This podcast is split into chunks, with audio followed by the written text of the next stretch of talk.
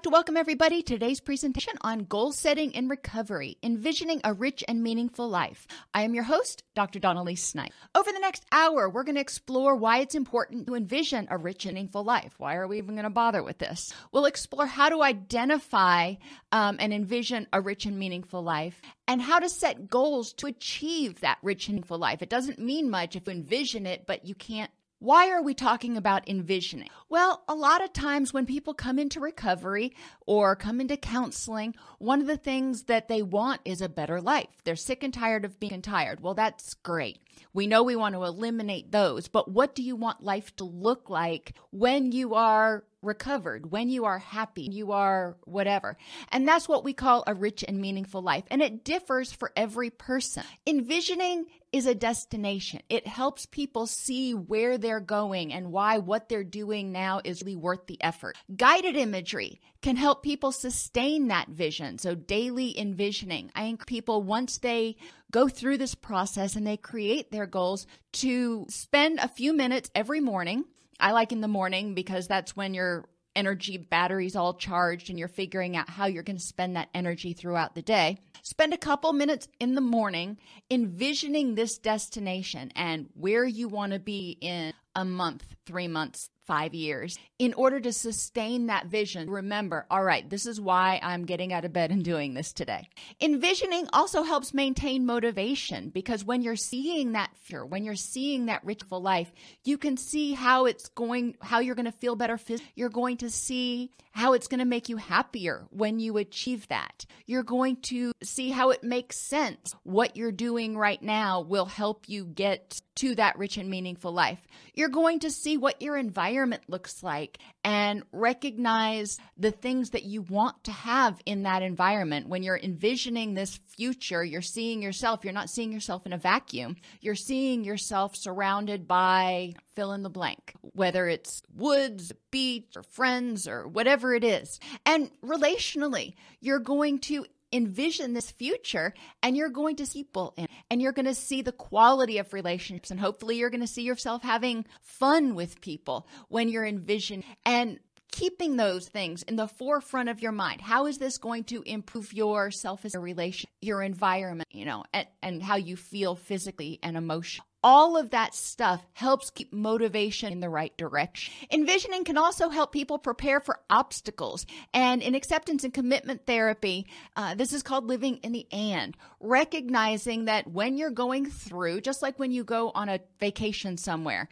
and you're driving from, Middle Tennessee to California, you're probably at some point along the way going to encounter either rainstorms or construction or something else that you hadn't anticipated. It doesn't mean you can't get to your destination. It just means you've got to embrace it. Okay, now we're driving, we're taking a detour. Let's embrace that. Live in the and. Life is not going to exist without obstacles. Recognizing that and developing the flexibility to say, I can have a rich and meaningful life and deal with this obstacle at the same time. Knowing your destination can also help you act purposefully when choosing actions and reactions. If you think about it in the morning, where you want to be, what you want to do, what's important to accomplish, then when other things come up, you choose whether to spend energy. So for example, if I want to improve my relationships with my best friend, that requires time. That requires me to do things. It's not just going to magically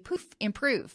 And so I think to myself, when something else comes along, do I have time to do this, or do I want to make sure that I have that time set aside to spend with my best friend? Knowing your destination, going back to it every time you have a choice about how to spend energy, and asking yourself, is spending my energy on this thing important to helping me achieve a rich and meaningful life? And what are my options? What's the best way to respond to this situation in order to help me move closer and create and embrace that richful life? Rich and meaningful life, as we talk about in acceptance and commitment therapy, incorporates aspects of hardiness that were proposed by Kobasa in 1978, commitment, control, and challenge. And one of the biggest things with hardiness is commitment, recognizing that there are a lot of things in your life that you're committed to this vision, and you can accept challenges that come along the way.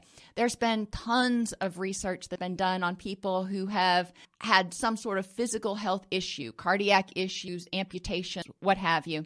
And they found that people who have higher levels of hardiness are better able to recover. They have a faster recovery and typically have a better physical and emotional recovery. When they can embrace the things they're committed to, yes, I want to have a rich and meaningful life, and I'm going to embrace that despite the fact that I had this obstacle. You know, it's not exactly as I had envisioned. I now have a pacemaker, or I now have an artificial or whatever, but they are willing to live in the end and say, I can have a rich and full life and have this unexpected event come up. Control focuses on encouraging people to identify what in every situation that they can control. We're committed to a lot of things. There are a lot of things that we want to do in our life. You're committed to your health, your family, your job, whatever it is. Lots of things you're committed to. Now, what aspects of those things are within your control? And recognizing that and embracing that is really important, so people are not constantly trying to change things they can't control and then getting frustrated. And then finally, challenge is viewing something right in that happy medium where it's not so easy that you're not motivated to do it, but it's not so hard that it's overwhelming. People who have a certain level of hardiness often view things as challenges. You know, I've shared with you guys before, when I had my last surgery, my doctor said it would probably be 6 to 8 weeks before I could start running again. Well, that was a challenge. And I said, in my mind, not to her right away, but I said in my mind, no, I'm going to be back to running in 4 weeks. And sure enough, you know, I set my mind on it. I was envisioning that goal, and, you know, things could have happened where I might not have made it, but I did what was necessary to make sure that I could achieve that goal, because part of it was a control thing, I'm sure. So how do we help people envision a rich and meaningful life? I usually just do it very systematically. I know that's a huge surprise to y'all. Starting out with physical health, and we go through the PACER dimensions: physical, affective, cognitive, environmental, and relational. So physically, what do you want in your rich and meaningful life? What do you want in this domain? And I'm going to give you some different examples. Not everybody's going to have the same goals for their rich and meaningful life, but just helps us apply it. And I encourage you, while I'm going through this, to think for yourself, in your rich and meaningful life now and 5 years from now, what parts, what aspects of your physical health are important? In this particular example, the person says, I want to live to know my great-grandchildren. Okay, well, that means you want to live to be a ripe old age of something. The first thing to ask yourself is, what am I currently doing that undermines that? So if somebody is, for example, smoking, and we know that smoking is related to a whole lot of cancer and that, well, that may keep them from living to that ripe old age of 102 or whatever they're hoping for. Why do I do? And that is such a crucial question. When we look at our current behaviors, we do them for a reason. They serve a purpose. Behavior is a form of communication. So we need to ask ourselves, you know, in this particular person's case, if I want to live to be that ripe old age and I am smoking right now, which may undermine that progress, why do I do this? Well, for a lot of people, they say stress management and nicotine addiction. Those are kind of your two biggies that go hand in hand. What could I do different? Well, obviously, in this particular scenario, it would be stop smoking. So the first step for that would be maybe to learn about the options for nicotine cessation, and the next step might be talk to your doctor or vice versa. So that's something that a person do to identify things they're doing right now that are moving them back. They're moving them away from that rich and full life, or potentially undermining themselves, figuring out why they do it and how they could meet that same need in a healthier, more effective way in order to help them achieve their goals. The next question, it seems a little bit repetitive, but it's really not. The first thing we're looking at is, what things do you need to eliminate? What things are you doing that work against you?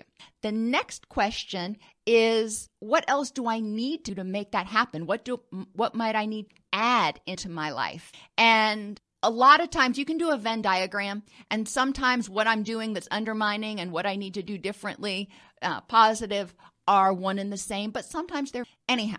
In terms of living a long life so I can know my great-grandchildren, exercise, sleep, maintaining circadian rhythms, nutrition, stop smoking, moderate or stop drinking, and manage stress. Those are all things that we want to assess for and help people look at in order to determine what might undermine their goal of a rich and meaningful life. 75 to 90% of illnesses and diseases are stress-related. And you can click on the link in the PowerPoint and go to journal articles and stuff. But that is a fabulously huge number, and that particular number comes from the CDC. Sleep loss impacts the cardiovascular, endocrine, immune, and nervous systems. So we know cardiovascular is the heart and lungs. Endocrine can be like diabetes, and it can also be any of your other hormones, testosterone, estrogen, those sorts of things. Immune system, and then the nervous system, our ability to handle stress, our HPA axis is activated. Our HPA axis is actually hyperactivated when we don't get enough sleep. So sleep loss is really a big thing. If we want to prevent body breakdown, we need to make sure people are getting good quality sleep for at least 7 to 9 hours a night for the average adult. You're actually, just a little side note here, as you age, your need for sleep does not go down.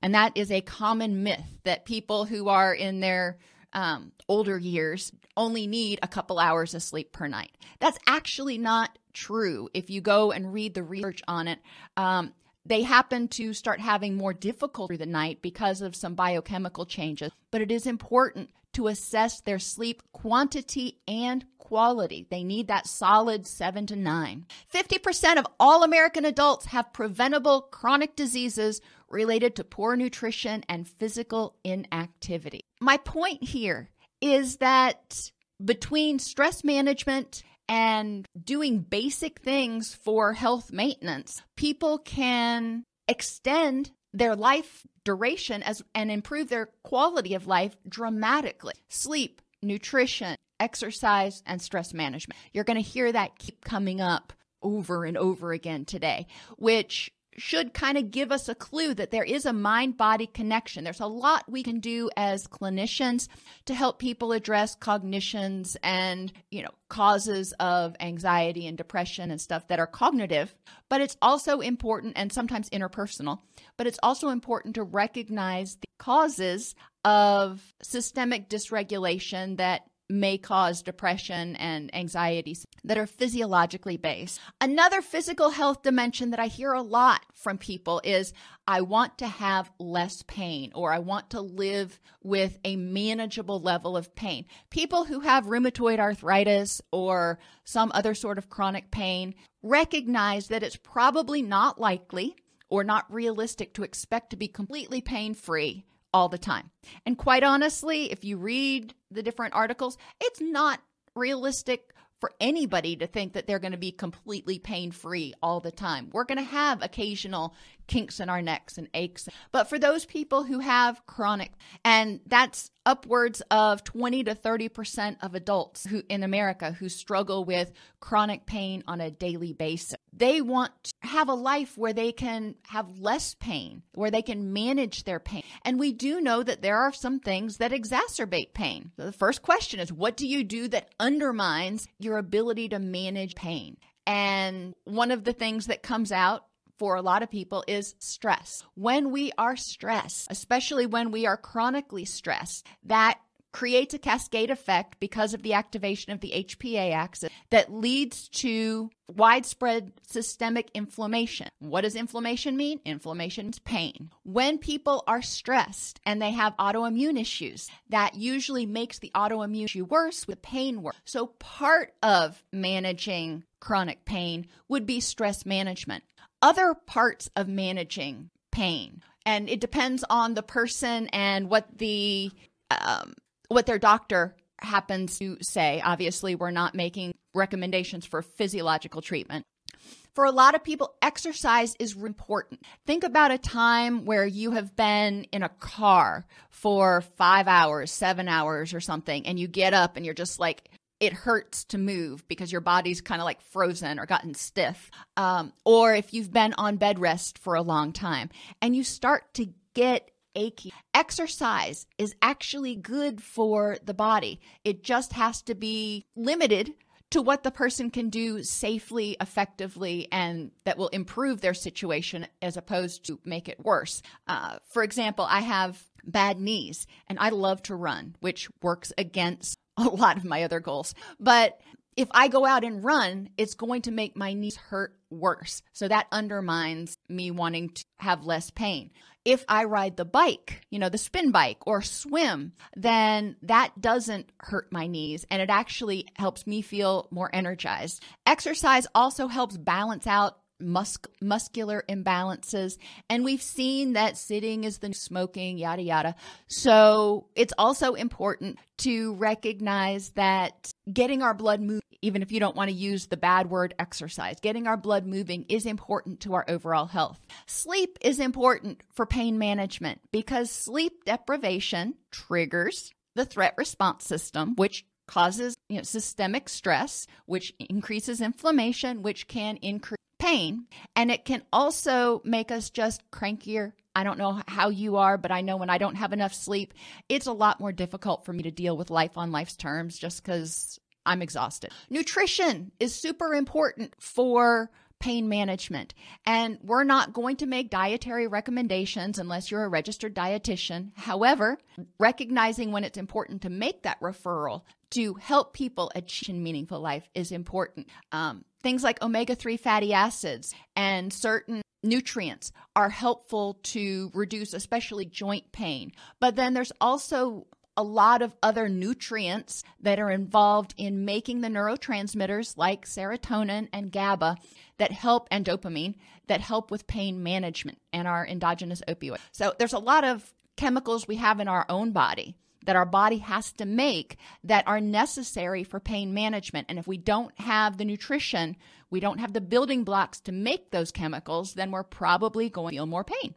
We already talked about stress management for pain, which again highlights the pattern of the mind-body connection. There have been a lot of other studies that have indicated that meditation and guided imagery, TENS units, acupressure, heat, ice, there are a lot of non-pharmacological interventions that people can use address their pain. So we may want to assess, what have you already tried? A lot of times, especially with older people, I've found who aren't as savvy with the internet and maybe are used to relying on just doing what the medical professional says. A lot of times they haven't tried a lot of other things. They may not even think of ice or anything like that. Assessing what have they tried and what works. If for my TMJ, a lot of times the doctor will say, heat. And I'm like, no, ice. Ice works for me. Heat doesn't do a daggum thing for me. But I know me. I know what works. And it's important to remember that the people we're working with are the experts themselves. But pain, chronic pain, can contribute to anxiety about it getting worse. It can contribute to depression, a sense of hopelessness and helplessness. It can contribute to feelings of grief and guilt because they're losing some of the function that they used, things they used to be able to do, or they may feel guilty that they can't do all the things they'd be able to do. So pain can have a lot of tentacle effects into our physical health, our interpersonal health, as well as our emotional health. And it's important to really realize that, which is why I think is one of the reasons that JACO has mandated in clinics that we do screen for pain, but it's also important just to recognize how pain affects the body. The next part of a rich and meaningful life is affect. So the first part is physical. And depending on your person, what's important to them physically for a rich and meaningful life, may differ. For my stepfather, for example, playing golf, that was huge. And it was kind of catastrophic when he got to the point that he couldn't play golf. And there was a couple of years there where he was going downhill, losing balance and having back pains like that. But He wanted to be able to play golf as long as he could, and that was super important. That would have been one of his physical things in a ritual life. So we need to prod people a little bit to help them really figure out, what is it that makes me happy? What do I need my body to be able to? Once they've identified a couple of things there, you don't have to have the whole laundry list. They can always add to it. Then we go down to affect. Most people have generally the same goal in the affective dimension. They want to be happy. Go figure. But that can also mean for some people being less anxious and depressed, depending on your client. If you have a client who has schizophrenia, for example, they probably want to be happy too, but they also want to be stable on their meds. And we know that a lot of the atypical antipsychotics do have some side effects that impact people. We want to ask them, what do you want emotionally to be like in 3 months, 6 months, 12 months? What do you currently do that undermines that? And a lot of people are kind of struggling in this one right now, because a lot of people are watching the news incessant or dwelling on things that are out of their control, which is contributing to their anxiety and depression. Why do we do it? Because we want answers. I mean, it makes sense why we're doing it. What could we do different? And I've talked about this in multiple other presentations over the past month or so. Turn off the news. Get your daily dose of news, 30 minutes, whatever it is. Get the information that you need so you don't feel like you're completely disconnected. And then turn it off. Hearing the same thing 23 times is only going to make you feel more trapped or hopeless or helpless. What can we do to improve our affect? And we want to assess people in these different dimensions. Exercise, we know, a pattern. Exercise, we know, helps release endorphins. It increases oxygenation, which increases energy levels, and it increases serotonin levels. It also has been shown to alter hormone levels, sex hormone levels, in a positive direction. Exercise is a good thing for mood.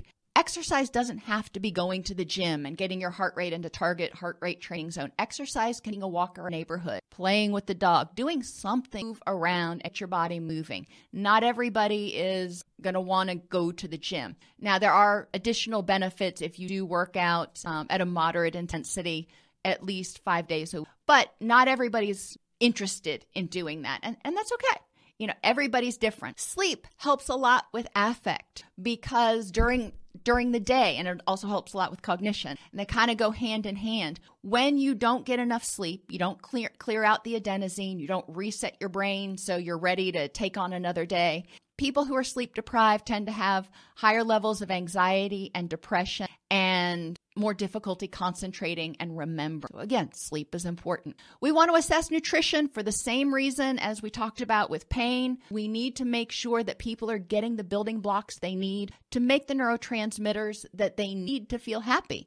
They need to be able to break down protein to make norepinephrine, dopamine, serotonin, GABA. Stress management is important for affect. If we are stressed out, we're going to have a hard time being as happy. People who are stressed out chronically also have difficulty getting quality, because they go to bed and they're still anxious and kind of ramped up. We want to help people identify ways that they can increase positive triggers in their environment. What can you look around and see that will make you happy? And eliminate distress triggers if there are things that you look around and see that make you unhappy. For me, and I know I've shared this before, looking around the house, if it's clean and the flat surfaces are empty, it makes me very happy. Getting up in the morning to a sink full of dirty dishes, or coming home to flat surfaces that have piles of stuff on them, makes me very unhappy. So I know that's one thing that I am going to devote energy to, making sure that when after dinner, I do all the dishes so the sink is clean in the morning. So I'm starting off the day in a good mood. We want to also help and assess where they are in terms of distress tolerance skills. Help them enhance distress tolerance skills and identify and address their causes of anxiety. Remember my favorite pyramid, Maslow's hierarchy, that base level is your biological needs. If we are not getting our biological needs met, or if we're afraid we're not going to meet them, we're not going to probably be real successful at being happy and stress-free. The next level up is safety. And if we're not feeling safe emotionally or physically, it's going to be hard for us to feel happy. And the third level, and I kind of stopped there, the third level is love and belonging. If somebody struggles with abandonment anxiety, they struggle with issues of rejection, they struggle with low self-esteem, they're probably going to have difficulty with anxiety, which is going to detract from their energy available and time available for happiness. So we do want to, as clinicians, we do want to address the causes of people's anxiety and depressive symptoms and help them figure out, okay, what steps can you make? What steps can you take in order to start eliminating or addressing some of these things? Cognitively, this one is kind of small for a lot of people, but I put it in there. For example, some people say, I want to be sharp and continue learning. If you expect, or one of your physical goals is to live to be 102, you're probably going to want to have your faculties. You're probably going to want to be cognitively sharp in your older years. So it's important to recognize, what can I do? And I have a video. I found some really awesome research on preventing. There are actually 13, I could be wrong, 13 causes preventable causes of dementia. So if you look on the YouTube channel on addressing dementia and cognitive decline, you can find some of those. Hearing loss is one of them. With social withdrawal is another. Stress and anxiety. And interestingly enough, depression is correlated with cognitive decline. We want to look at what people are doing to enhance their, what they call, cognitive reserve. So to keep learning, to keep using that, the brain's not a muscle, but we'll call it a muscle for right now. Just, keep your brain working. Are they doing, things that are creative? Are they moving their body? They found that it's really important not only to exercise and flex their mind, but also to move their body, even if that's just, slow movements, chair, tai chi, anything like that, that can help them increase oxygenation. Also helps with cognitive function. What else can you do to make this happen? And obviously, I've highlighted some of these things, so you can look at the specific articles related to how exercise, sleep, nutrition, and meditation have all been found to slow the process of cognitive decline. As we get older, we are going to slow down a little bit. Now, you don't necessarily slow down a ton, but just that's the way the body functions. People who are older do tend to have slower cognitive response times, but they found that what's called cognitive resources, I think, the more cognitive resources you have available, the slower that decline. So think of it like a stockpile. And, kind of like a lot of us have a stockpile right now, getting ready for quarantine. People who have more stuff stockpiled, they have more knowledge, and they're actively engaging all of those, not all of them, but engaging those different synapses on a regular basis. They're keeping their brain healthy, and that actually slows the cognitive decline process. Environmental. When we envision our rich and meaningful life, or when you envision yours, this is very personal to every individual. What do you want in this domain? And I remember my grandmother wanted to live out her years in the house that she and my grandfather had purchased 35 some odd years ago. And unfortunately for her, that became an impossibility. But some people may say, I want to live to be 102. And I want to be able to live independently in my own house. So the question is, what needs to happen, or what do you need to do in order to make that happen? What do you do that undermines that right now? If you do things, for people who do things that can contribute to cognitive decline, are probably going to need to have some sort of assistance, either in their house or at an assisted living facility. People like me who are stubborn, who go running on bad knees anyway, it's really hard to live independently if your knees don't work anymore. Looking at what are you doing that may be undermining that, and what could you do different? So like I said earlier, I can ride the spin bike, I can swim. There are a lot of things I can do for cardiorespiratory exercise that don't destroy my knee. And that's important. I'm getting to the age where I start, we have two flights of stairs, 3 levels in our house. And I'm getting to the age where, you know, getting up and down those stairs some days, especially after I've run, is more difficult. And I'm recognizing that if I want to be 75, 85, 95 years old and living independently, I'm going to have to do some things differently. And they may, you know, in this rich and meaningful life, if this is something they want to do, live independently, and they currently live in a multi-story house, one of the things they may consider is moving to a one-story house or putting in structural accommodations like those little elevator things that take you up the stairs. You know, there are a lot of options out there, but it's important for people to plan for those things. If living independently is going to be important thing for them, then we need to help them figure out how to make that happen, especially if they're starting to get older. But even people who are in midlife, like me, need to consider what am I doing now that might prevent me from living a long, rich, and meaningful life independently? What else can you do to make that happen? Exercise. I know, we're coming back to that one again. For my stepfather, for example, exercise was really important for him to be able to maintain his stability so he could play golf, but it was also important for him to exercise in order to do his physical therapy, in order to maintain his balance so he could live independently in the house. And their house had 3 levels that they had to traverse on a regular basis. Sleep is important. For a lot of people, for their environment, because when we're sleepy, a lot of times we have less energy clean, less energy to attend to our environment and to want to stay asleep. We want to stay in the dark. You know, when our circadian rhythms get out of whack, it can really impact our environment. A colleague of mine once said, and I've stolen it and held on to it henceforth and forevermore, that the way your outside looks often reflects how you feel on the inside. So if your outside is in complete disarray, if it's dark, if it is dusty, you know, that may indicate something about how you're feeling on the inside. Nutrition is important in order to make sure that you have the energy in order to create this environment that you want. Because environments, like relationships and everything else, you don't just wish them and they happen. You know, I started watching I Dream of Jeannie reruns again. Yes, I've gotten desperate since quarantine started.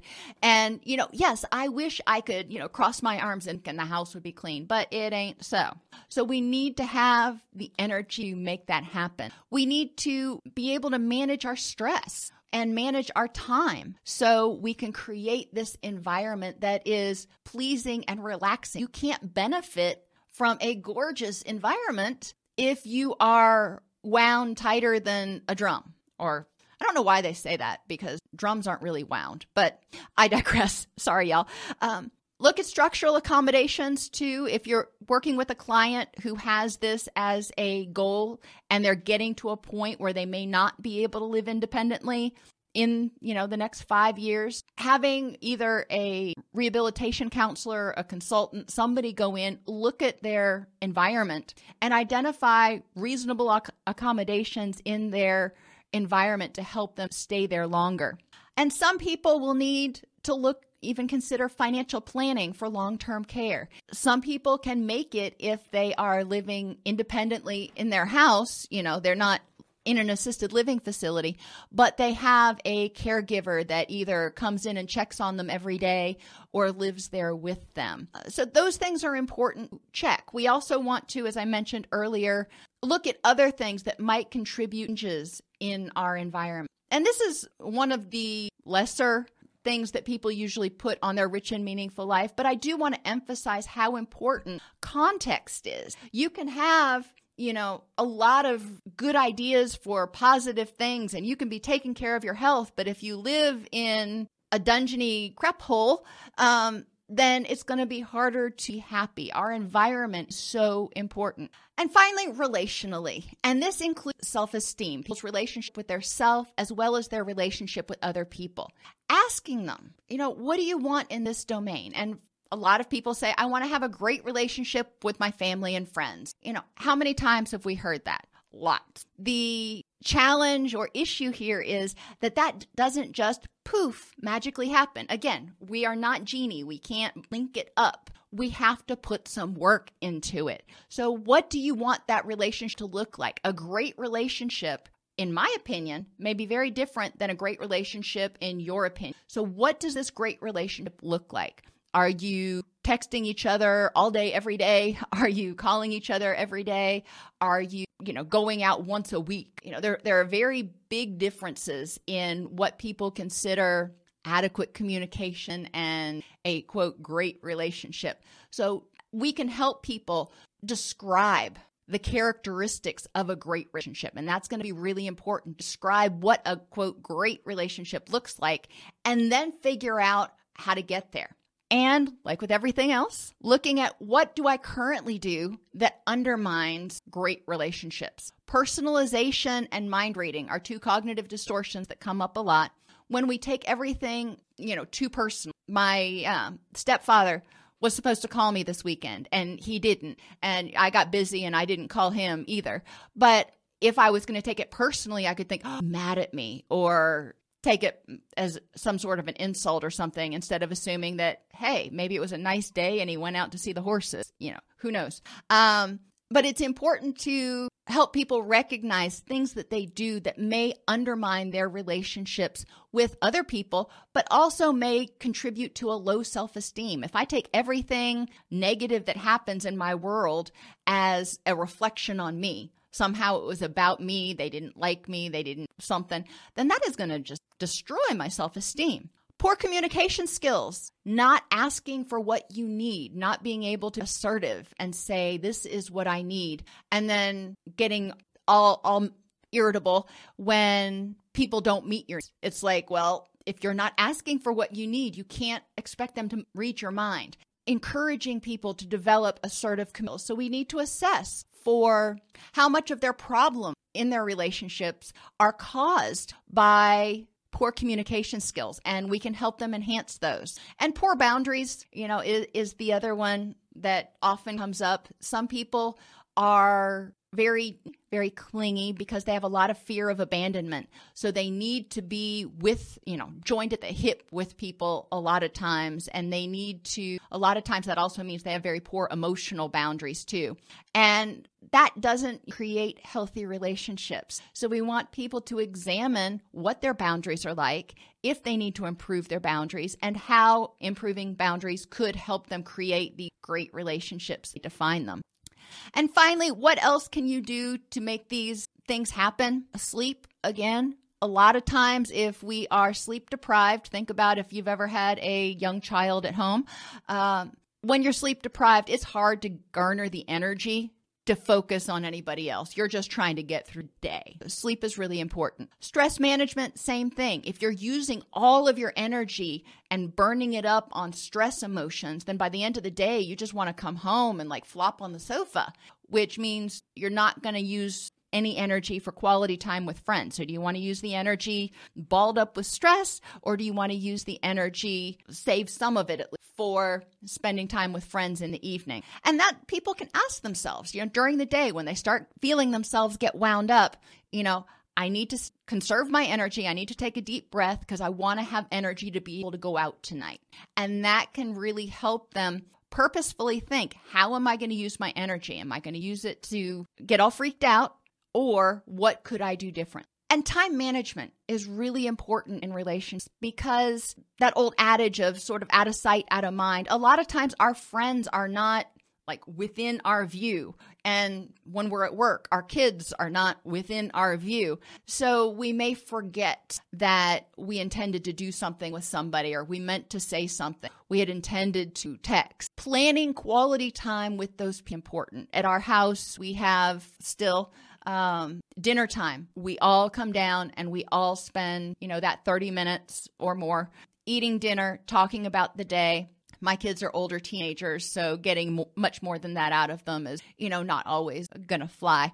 But that's important. And my daughter usually comes down. I get up early. She gets up early. So a lot of times in the morning, we have quality time where we can talk and have some meaningful interaction, so to speak. And that's important to me. So I make sure I get up early enough spend time with her before the rest of the family and the dogs and everybody else gets up. But that when I envision a rich and meaningful life, I have identified the steps I need to take in order to make that happen. I've envisioned what I want this relationship to look like and then figured out, okay, how do I make that happen? Takes us to our next slide. And I love doing this as a collage. I am not an artistic person by any means. So my collages are usually kind of lame, but they are visual and they help me. So creating a collage on a poster board with pictures that represent your goals, health, pain management, affective, happiness, eliminating anxiety and depression, cognitively sharp, maybe having a picture of some older, super smart and at the top of their game. I don't know, whatever you want to use for the pictures. Independent living, self-esteem, friends and family. Those are the ones that we talked about in this presentation. So if you were going to do a collage on this presentation, you would have pictures representing each one of those things. And then take Post-it notes. And on each one of those pictures, you're going to place a Post-it note and identify the first thing that you need to start doing right now in order to start making that happen. Whatever it is that is the first step you're going to take to creating that rich and meaningful life or continuing with, sometimes you've already got it and it's a matter of making sure that you continue with it. Place Post-it notes on each of the pictures, each of the goals, with the first thing you need to do to start moving towards that. And then start each day with guided images. Look at your poster. Imagine, close your eyes if you want to, imagine what life will be like when you've achieved those goals. And then review those Post-it notes to remind yourself what you have committed yourself to spending your energy on. Each week, go back and evaluate yourself for compliance. Like if I say that I'm going to eat dinner with my family every single night, then I'll look back over the week and ask myself, okay, did I do that? If I did, score, keep on keeping on. If I didn't do it, why not? And what do I need to do differently? Because this is important in my life. I said it was important. So what do I need to do differently in order to be able to make this happen? Taking my son out driving was one of those things that, I really intended to do and I set aside time to do it and I just kept forgetting to do it. So I ended up putting a reminder in my phone that alerts me at 6 a.m. every Sunday morning that I'm going to be taking him driving after breakfast. And that worked for me in order to help me do that because I wanted to do it and I had set aside time to do it, but then I would forget about it. So it's important that people are able to evaluate what they're doing. If they're not fulfilling, if they're not taking that step, ask themselves why not and what they need to do differently. And then each month, and I like to do solid blocks. Sometimes you're not ready after a month, but doing something new for a month starts getting it ingrained into behavior patterns. So at the end of each month or the beginning of the month, however you want, add a new Post-it note to each goal representing the next step you're going to start making. Recognizing that getting to your goal of happiness or pain management, whatever it is probably a multi-step process. So do the first step, do it for a month. Then do the next step and do it for a month, and so on until you've achieved your goal. It's much more likely that people are going to be able to sustain their behavior changes if they do them incrementally and slowly instead of trying to do something as fast as they possibly can. We all want a rich and meaningful life. Envisioning that rich and meaningful life can help you maintain motivation, break down goals into manageable chunks, and support purposeful actions using your energy for the positive reason of moving towards your goals instead of just kind of throwing it out the window, using your energy, spinning your wheels, and being stuck in the mud.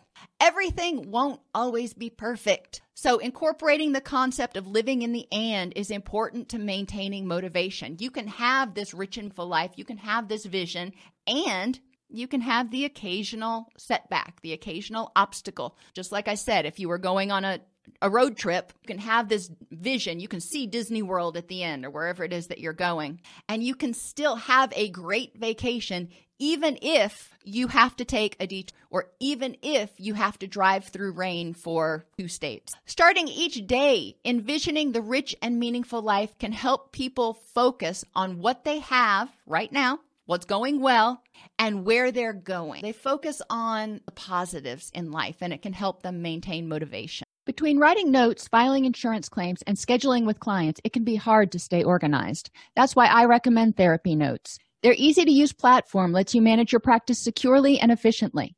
Visit therapynotes.com to get 2 free months of Therapy Notes by just using the promo code CEU when you sign up for a free trial at therapynotes.com. If this podcast helps you help your clients or yourself, please support us by purchasing your CEUs at allceus.com or getting your agency to sponsor an episode.